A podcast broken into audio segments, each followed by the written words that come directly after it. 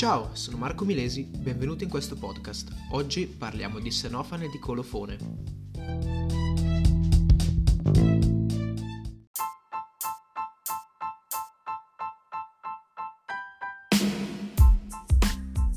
Quando parliamo di Senofane di Colofone, parliamo di un filosofo definito come un pensatore indipendente.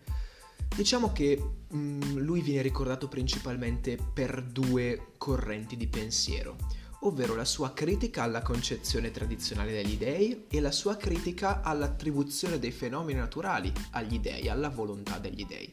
Vediamo quindi la prima, la critica eh, alla concezione tradizionale degli dei.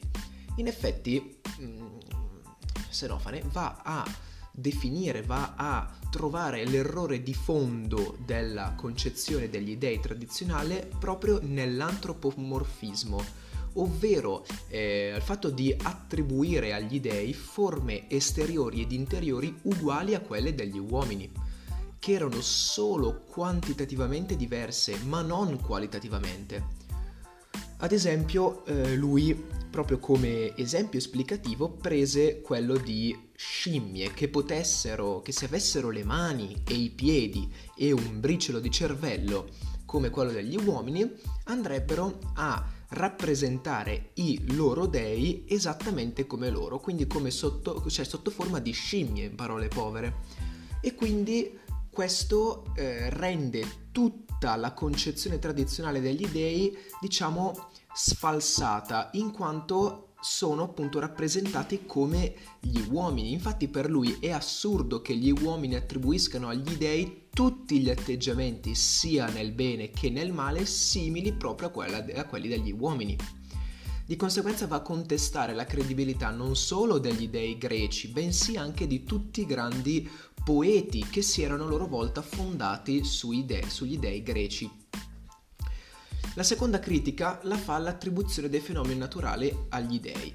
Infatti Senofane afferma che Dio è il cosmo sostanzialmente, Dio è uno solo, sommo fra tutti gli dei e gli uomini che, si dice, e cito testuali parole, vede e pensa tutto intero, ovvero lui vede e pensa tutto quanto da un'altra prospettiva, astratta, diversa rispetto a quella degli umani.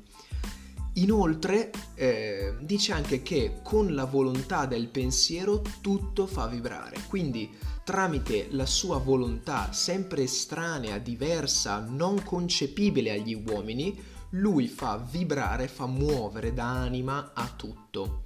Inoltre afferma anche eh, che tutto nasce dalla terra e finisce nella terra e che la terra e l'acqua sono le uniche cose che nascono e crescono. Corto, abbastanza corto, non, non è eccessivamente lungo, se no fane di colofone. Ehm, e niente, ci vediamo nel prossimo episodio dove parleremo di Parmenide. Ciao!